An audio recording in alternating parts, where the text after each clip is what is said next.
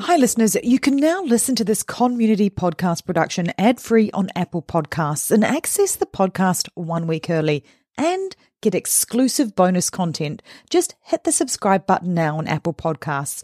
Or if you want access to all of the above, plus video versions of the podcast, head to patreon.com forward slash stop the killing. On the morning of August 1st, 1966, shots ring out from the observation deck of the clock tower on the University of Texas campus. It marks the infamous beginning of the modern era of mass shootings in America. I'm Sarah Ferris, true crime podcaster. And I'm Katherine Schweit, the former head of the FBI's active shooter program. And you're listening to Stop the Killing. Welcome back to another episode of Stop the Killing. And first things first, we want to give a shout out to our new Patreon members. Mary Claire W. and William Z. Thank you so much for your support and do let us know what content you want us to cover over on the Patreon channel. And if you're listening and you believe that the podcast is worth supporting, or you simply want the bonus content, access to episodes earlier, or without the network ads, then as always, the Patreon link is in the show notes. That's patreon.com forward slash stop the killing. But for this week, thanks again to Mary Claire and William. Right, Katherine, let's crack on to this week's case. What have you got for me today? We're throwing a wild pitch here, but this is a shooting that almost wasn't. So, this is a stopped the killing episode. It's a could have stopped a killing okay. episode for a couple of reasons. We do have a shooting, but I want to talk a little bit about bullying. Recent crime statistics here in the National Crime Victimization Survey done by our National Center for Education and our Bureau of Justice indicated 22% of students said they had experienced bullying. And then let me add this layered statistic. Although there's 22% who said they experienced bullying, they believe only 20% of bullying is reported. Right. Which means that really most kids experience bullying in some way or another. Mm. And the idea that sometimes bullying is an excuse and it's never an excuse for shooting. But I think that sometimes we don't think of it as an escalating problem. And then we have a school shooting, and suddenly people are saying, oh, why did that happen? He was bullied. So we are going to sunny, beautiful California. Home of the raisins. Um, That's what I think of. California raisins. but can you sing the song? Uh, no, I can't. uh, I don't even know the song. Um, okay. That scares me that you even said home of the raisins. um, that's good, though. I, that's true, I guess. So we're going to sunny California, as you said, the home of the raisins. Put your Wayback Machine on. Set it for January 10th, mm-hmm. 2013, 9 o'clock in the morning. Okay. A 16 year old with a 12 gauge shotgun climbs the stairs up to the second floor classroom of the science building at Taft High School in Taft, California. He was supposed to be in a science class. This is a school that has about 800 kids in it. He walks into the science room. There are 28 kids in the classroom. And he immediately lifts his shotgun and fires around into the belly of a 16 year old classmate. The students begin to scramble. He fires another round missing what we now believe was his intended target, another student. And he's shooting shotguns, right? So he's shooting kind of bird pellet. I can't tell you exactly what the shot was, but one of the pellets grazes and hits a teacher in the mm. head. His name's Ryan Heber. And Ryan is up at the front of the classroom. At some point, very quickly, a lockdown is announced on the intercom.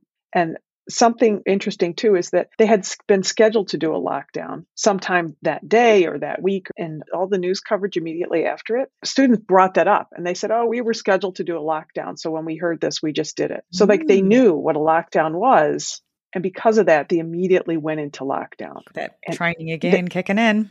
Training. Yeah training. In a lot of schools at 2013 there were a larger number of schools in the united states that did not do these types of lockdowns than did them. But these guys had some system in place. So a lockdown is announced on the intercom.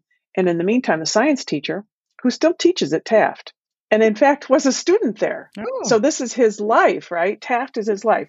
The teacher and another school employee, Kim Fields, talk to the shooter and astonishingly talk the shooter into setting the shotgun down. Wow. How long was that conversation? Do we have any idea how long it took them to get to that stage? It wasn't long at all. It was a number of minutes. It was very hectic, but it was long enough that they were able to distract the shooter and get the students out of the classroom that were there. The science teacher said his priority was to get those students out. I recall one of the students uh, later said, I heard uh, the shooter say to the science teacher, I don't want to shoot you. So the shooter was focused on his target, and they knew that. The shooter came in in his head aiming for some people. Mm-hmm. It's Kaley Cuoco for Priceline. Ready to go to your happy place for a happy price? Well, why didn't you say so? Just download the Priceline app right now and save up to 60% on hotels. So, whether it's Cousin Kevin's Kazoo concert in Kansas City, go Kevin, or Becky's Bachelorette Bash in Bermuda, you never have to miss a trip ever again. So, download the Priceline app today. Your savings are waiting. Go to your happy place for a happy price. Go to your happy price, Priceline. Have you ever felt that pang of disappointment when you couldn't add a ticket to your collection because it was digital? Or maybe you just lost it? Well, stubforge.com is here to change that. Imagine this tickets that not only look but feel like the real deal. Because each ticket from Stubforge is printed on the same quality stock that Ticketmaster uses and printed with genuine ticket printers.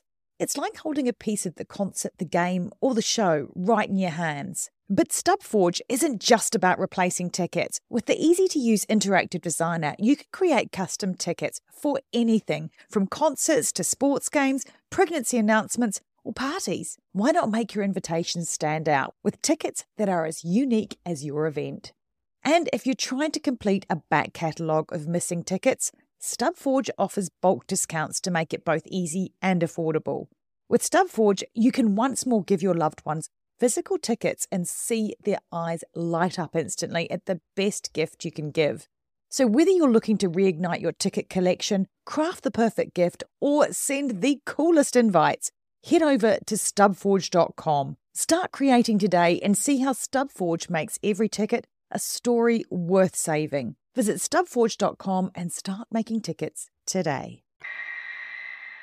The teacher, who was very well liked and well, well respected, was able to run, hide, fight, mm-hmm. was able to fight verbally with him and say, You don't want to do this. You don't want to do this. Put the gun down. Put the gun down.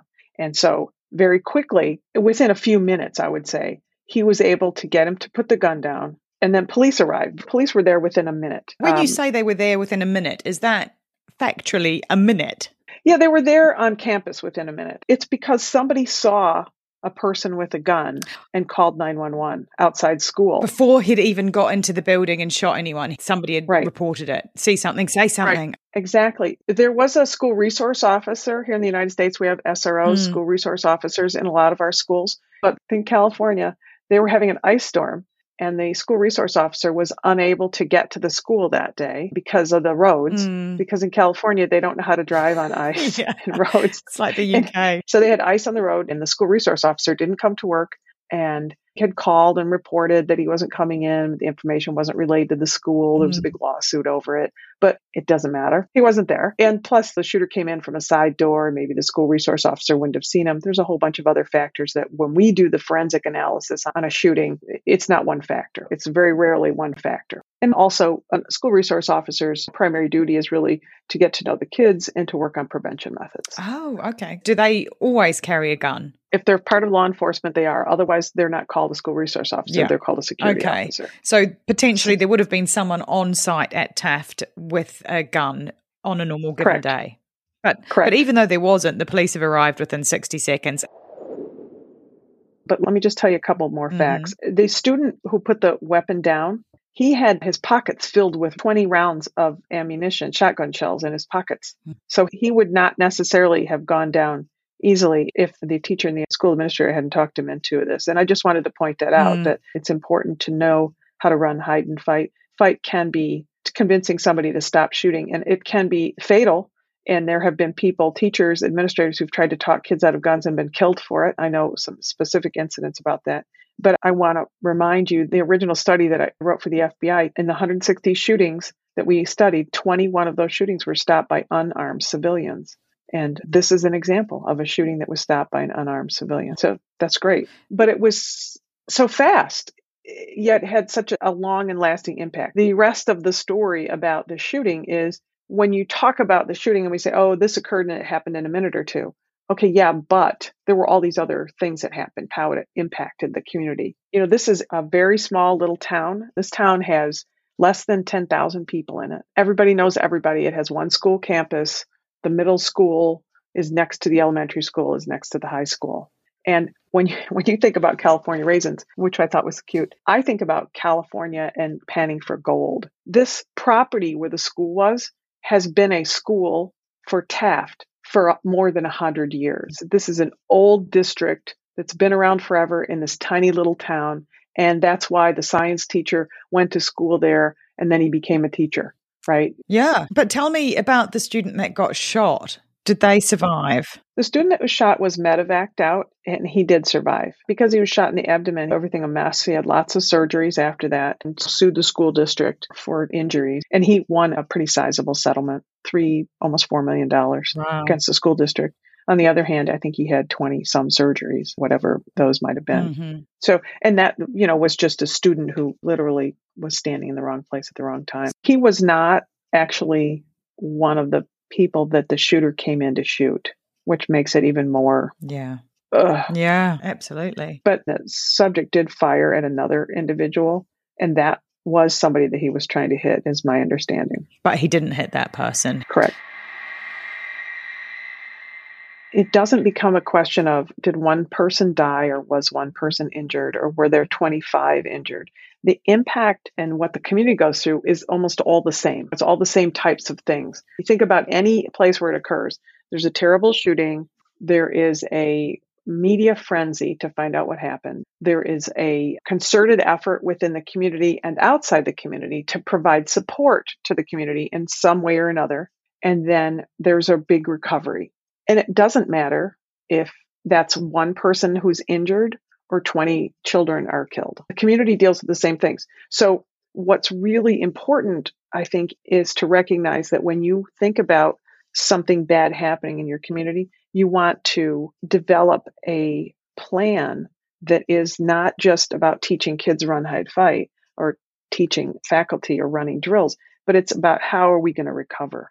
But when it comes to recovering, I think that you need to include all the practical things. Like one of the things that I heard from plenty of people in plenty of shootings is everybody mails flowers and teddy bears and cards to places. And then all that does is give that school district or business another big group of things that they have to worry about. That's so true. You always see the walls of flowers and memorials mm-hmm. and candles and yeah. I heard one adult victim say, I know it sounds callous, but please skip the cheese plates. Skip the cheese plates. We don't need them. Mm people want to share. They're emoting. But if you want to share, set up a victim fund. If you want to share, send money to the school district designated for a memorial. If you want to share, find a, another avenue that is already in place to provide victim services, of which there are many in the United States and elsewhere, places that will provide money for free counseling and things like that. Mm. When you send stuff, it makes you feel good but when the walls of teddy bears and flowers become overwhelming, it's just one more thing. And that's just a little bit because school districts and businesses think about it. They have to think, how am I going to get my business? How am I going to get the kids back into school? They have to bring in repair crews and they have to clean up bullet holes. I remember when Los Angeles International Airport had a shooting in their airport, so a huge airport, and I was there in the terminal and I was talking to the people who run the airport and saying, okay, how did you recover from this? And they said, down there on the carpet, we had to have rip all these carpets out because there's big pools of blood. And we had bullet holes that scaffold required us to get up to close those bullet holes up. And we had to do it overnight so we could get the airport open the next day. And wow. we used signage that wrapped around poles, not because we wanted to add the signage for advertising, because we wanted to cover bullet holes that were in the poles. Gosh, um, it's practicalities that you never think about until you have right. to.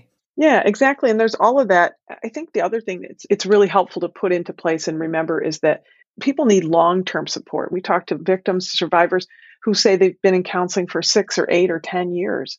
That counseling is not cheap and it's got to be paid for someplace. Mm-hmm. So those are the recovery things that I think we don't think about mm. and how a community is affected. There are great resources that are available through the federal government and through private organizations. I'm part of the National Center for School Safety, for instance.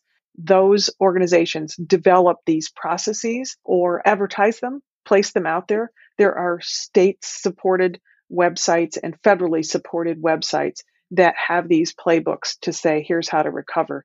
And then also, I would just add that I was part of the Department of Justice, which I think is law enforcement. But there's also the Department of Homeland Security. And within the Department of Homeland Security is FEMA, the Federal Emergency Management Group, right? And FEMA's job is to prepare for the aftermath. Uh, they provide tremendous amount of training to public and private entities for free, your tax dollars, so maybe prepaid. And that training helps you to know what to do. This shooting was in January of 13, which is the month I joined the White House team because it was right after Sandy Hook. Mm. Right that summer, we released modified emergency operations guides for the federal government that included how to recover from targeted violence. And they never had included that before. That's the part that I brought to the guides. I wrote that part. Amazing. So there are a lot of resources out there, but I think a lot of places don't tap them. Yeah. I think that's one of the things that I always struggle with is until it happens, you don't know.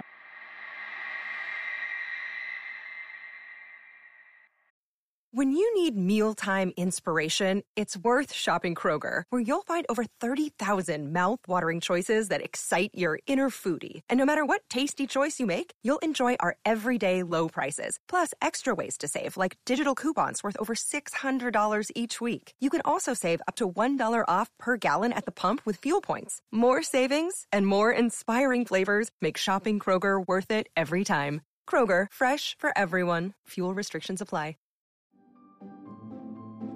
Greetings from Evergreen Podcasts.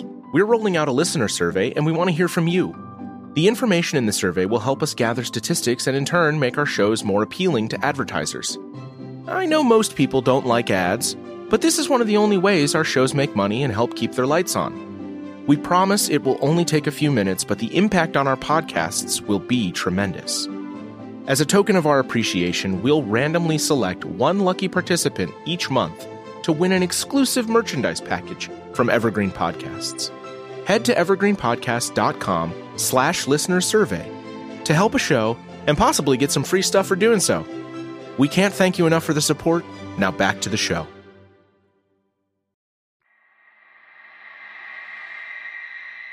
because this is a small town. In this case, where this shooting occurred, there were parents who were teaching at the school, their spouses were teaching at the school, or one was teaching at the elementary school and the other was teaching at the high school, and they had kids in all three schools.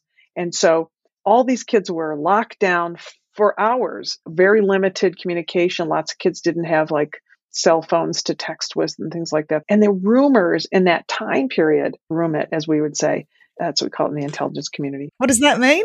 In the intelligence community, you collect intelligence on things, right? And so if it's just a rumor, it's room it. Well, if you get information from a person, we call it HUMINT, right? H U M I N T, human. As in the blending of human intelligence you've gathered, right? Yeah, we're collecting intelligence, which is uh, what's the information we get? It's intelligence. Mhm. It's coming from a human. So it's called human. But when it's just rumor, we call it rumit. Oh, it makes sense. And you can completely understand why rumors go ballistic at this time because every little piece of information is scarce, isn't it? So it gets picked up and then run with. this is a really important reason to have a press conference right away. Make your statements publicly. If something happens at your location, I've seen dozens of bad examples of wanting to have a perfect press conference, and the perfect is the enemy of good. And just have a good press conference Right. that says, here's basically what we know. Mm.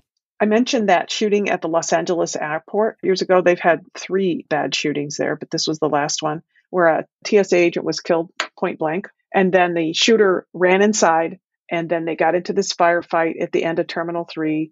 And three very brave officers were able to take the shooter down. And with all these people in the building. So, very quick, very fast, very good response. The rumors were all out there. So, the police chief said to me, he said there was so much media there, they set up at two different locations. So he didn't really even know which location they should go to, Right. right? Because he was betwixt and between. And he said it took about an hour and a half to go out. And he said, I got to tell you, if I had to do it over again, 45 minutes into this, I knew what was going on. I could have stepped out and had a press conference and said, This is what we know so far. Mm. And when you share with the media the information that you know and tell them what you don't know, you cut down on the rumor. You cut down on the rumors in a massive way. Mm. And that helps a community recover Wow. because think about it. You know there's a shooting and it's two hours before you say anything, and you have a child in lockdown in a middle school, Mm. and everybody wants to share what they've heard that is based on almost nothing. So it's really important to get your statements out there early. It is going to get out, so it's better to get out accurate information, and that's so important to a community's recovery. So the shooter in this case was arrested without a fight. He literally put his gun down. What did he actually get charged with when all was said and done? He fired two rounds, so he was charged with two counts of attempted murder, and he was charged with three counts of assault with a deadly weapon. And in a lot of cases, these are charges that would lead to significant jail time. In this case, he went to a trial by jury. He was facing significant jail time 20 years, 30 years, 40 years. You can't try to kill somebody in the United States and not face a potential charge like this. Mm-hmm. So he went to trial and he testified, and the jury went out. And after deliberating and deliberating, what is a very unusual circumstance, I'll say as a prior prosecutor, we got what we call a hung jury. So um, the state is allowed to retry the case. It's not an acquittal. The state can retry the case. Right. In this case, he and his attorney pled to a particular charge and he pled to no contest. This is a kid and he was sentenced to 27 years and four months in prison. Remind us of how old he was again. 16. Right. 16 when the shooting happened. He was a sophomore in high school. Is he being tried as an adult? Yeah. Yeah. If he had been charged as a child, he would have been potentially sentenced to juvenile detention and would have been out within a few years. So let me give you some information about him and how his defense attorney pitched his position. Mm-hmm. And just so you know, as all of these targeted acts of violence are, this was pre-planned. This was not an impromptu thing. He took his brother's shotgun and he planned ahead of time. He came to the school late on purpose. Some of the things that we know because he said them. He wanted to come to shoot a couple of kids who had been bullying him. He said he was teased all the time. So he plans this attack. And at trial, he says he was pushed to violence because he was tormented at school. And I know we hear that a lot in the headlines, but we're going to dig into it a little bit more here because what type of pressure would you have to be under, Sarah, to pick up a gun because somebody was bullying you? Well, it's an interesting question, isn't it? I think it depends on what state of mind you're at. It might be the last straw for somebody, but it might take a lot for another person to get there. Yeah, and sometimes the last straw is a punch, right? Mm. It's a punch that's a spontaneous act. These are not spontaneous acts. Mm. But at the defendant's trial, absolutely, the defense counsel put the school district and the students and the community on trial along with the boy. And this is very different than we see in a lot of cases where we have a shooter who commits suicide at the scene or is killed at the scene. And then we hear afterwards people say he was bullied, but we don't have a lot of details in it. Mm. So let me tell you first how the defense counsel postured things in his opening statements. And let me tell you what the community said about this kid, because I think this is what's going on in a lot of communities when we talk Mm. about bullying. So the defense counsel said in his opening statement was there were just a slew of warning signs. It should have brought this whole thing to the attention of school administrators. So much so that one of the teachers was so concerned about this guy doing a shooting that she actually came up with an escape plan for what she was going to do if he attacked. Wow. So he's saying, look, this kid had a rough childhood. His dad was a bully. He abused him and his mother. Mm. The mom split. Is this sounding familiar? He is bullied in school, including, and listeners, block your children's ears. He is bullied in school, including an incident during a gym class where a student holds him down while another student puts his genitals on the boy's face Oh, in front of others. that's not your garden variety needling and prodding. Exactly. And I mentioned that sometimes bullies become bullies. They get defensive Mhm. too. By his sophomore year, he begins to say things that people are hearing. On the way back from school, it's reported that he says that a staff member hears him making threats about shooting people. And again, this is all the defense counsel saying, look, Yeah, sure. here's what drove this kid to this situation. A student reported that he was drawing pictures of people being shot. Rumit circulated that there was a hit list. There were other situations where people supposedly reported things and administrators were told, hey, this kid is a concern. He's talking violently. And the assistant principal in the school supposedly said, no, no, he's under counseling. Don't worry about him. Everything's taken care of. Our counselors are taking care of him. The defense counsel says at the time, but the school counselor was actually deposed and the school counselor said she had no contact with the boy. So is he, isn't he, you know, oh, the counselor can't remember. So what we have is a blind neglect, it appears. hmm There's stuff going on. There's a culture and an atmosphere that allows a little bit of Wild West activity Mm. where people do what they can get away with. But let me tell you some of the things that I picked up that were statements that neighbors and friends and family made to the press about this kid. So this is outside of trial, but when you think about what the community knew, think about where does the responsibility lie? Mm. Here's a kid. Uh, he comes off as the kind of kid who would do something like this. He talked about it a lot, but nobody thought he would do it. He talked about it a lot. So everybody knew it. Another person who lived next door said he was kind of a short guy and he was teased about his stature all the time. I think he had red hair. He was teased about that all the time. They had nicknames for him. Another person said, maybe people will learn not to bully people. I hate to be that crappy about it, but that kid was bullying him, meaning the kid who was shot. That kid was bullying him. So everybody knew it. Yeah, everybody knew it, but does that allow you to wipe your hands of responsibility for your actions? hung jury, right? That's why it Mm. went to hung jury. But wait, there's more. Another student who was a friend of his said they called him Ginger all the time, and they say gingers don't have souls. I was his friend. I don't know why people picked on him. He was just misunderstood. They had a neighbor who tutored him, who said he was a genius. He was Mm. just a smart kid, but the neighbor said he was relentlessly bullied by other students. And then he, in turn, would make shocking statements and I will say that a year before this, the school district suspended him briefly because he told a friend that he had this dream about putting on armor and coming to the school and killing all the bullies. Mm, okay. So, right, so the Twitter world at the time says, oh, he had this hit list. How come the school didn't do anything about it? They just suspended him for five days. And I heard he checked out this book on murder at the school. And how come they didn't do anything about that? Bottom line, a lot of things that show there was a lot of information out there Yeah. see something, say something. Now, I will say a neighbor who lives near the school said they saw a student walking on the way to the school with a gun, but didn't call because she thought it was a toy. Okay. She thought it was a toy. If you're enjoying Stop the Killing, check out more podcasts from CONmunity Podcast Productions, like this one. Hello, and welcome to Guilty Greenie. I feel like we should start off this show by saying it's nearly impossible to be 100% sustainable given the current world we live in. How do you eat an elephant? One bite at a time. Not a great analogy for a vegetarian, but you know. We're talking about uh, sustainability, maybe not the best analogy. Don't eat the elephant is the first rule of the guilty green. There's your first challenge of the week avoid elephants.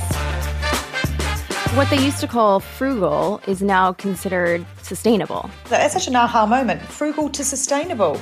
You can save money and help the planet. That's going to be our new Tagline for sure. Yeah, You can find Guilty Greenie on Apple Podcasts or whichever podcast platform you prefer. And join us in tackling the Guilty Greenie challenges. Until then, stay curiously green.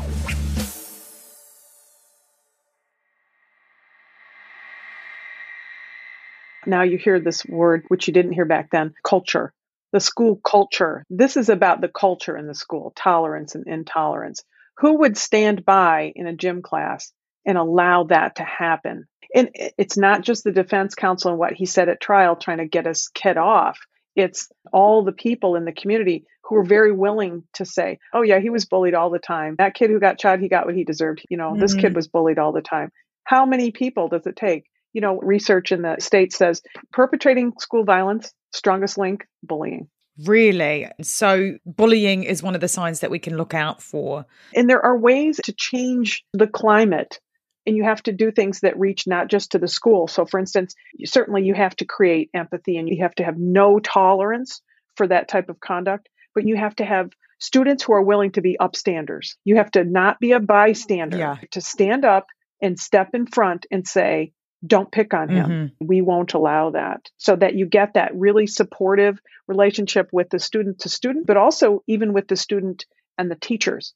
Because if you take this back to the beginning of the conversation and we talk about the teacher Yes. who stepped in Yeah. and it was in that class, the teacher was highly respected and that student had a great relationship with that teacher. And that's probably what made the difference. Right. All about those human connections, isn't it?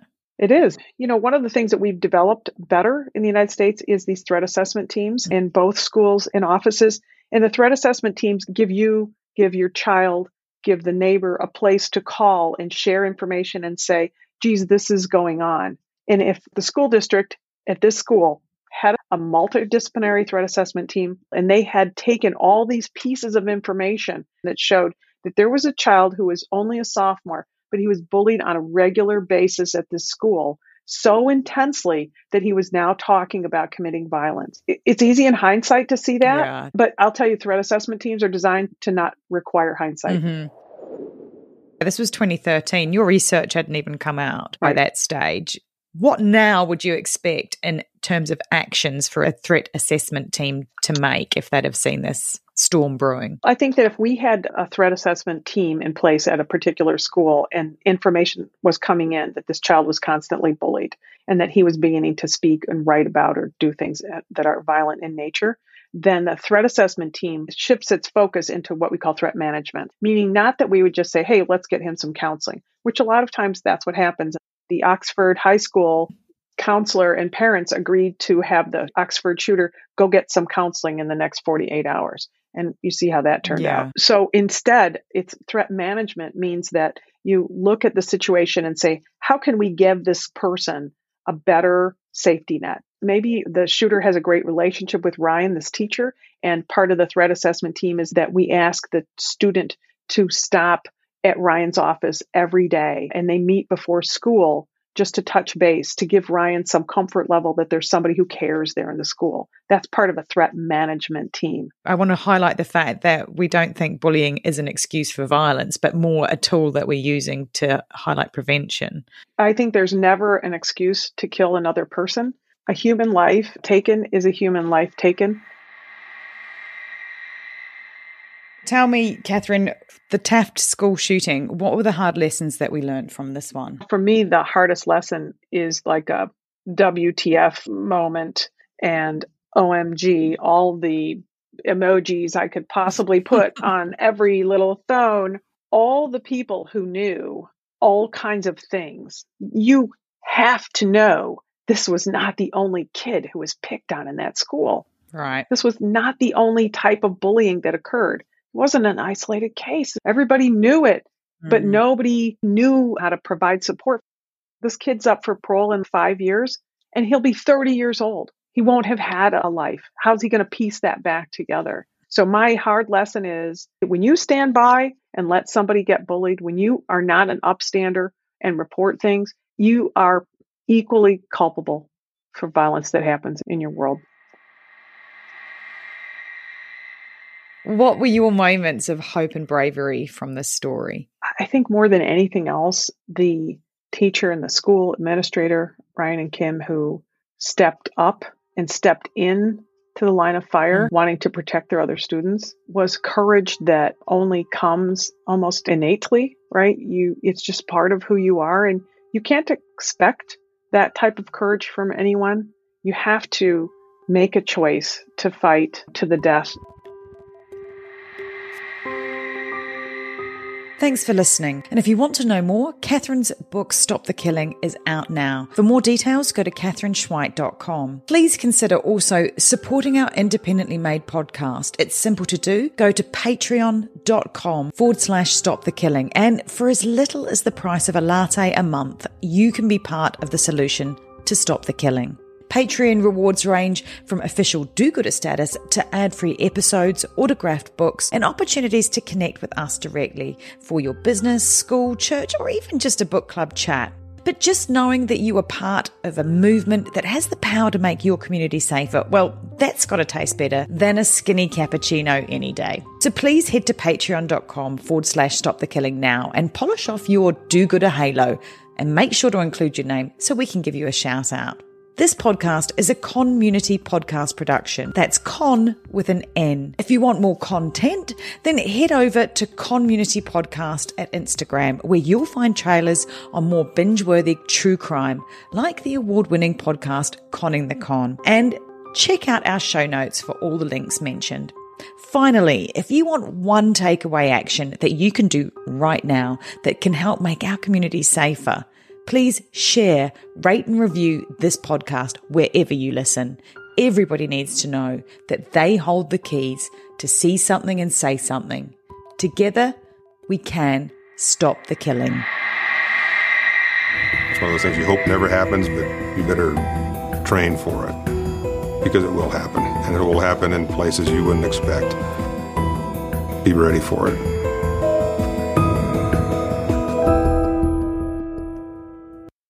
You may recall I mentioned at the end of the last episode, Katherine and I met some incredible podcasters at CrimeCon in both Vegas and London this year who create ethical and compelling content. So let me introduce you to one such podcast.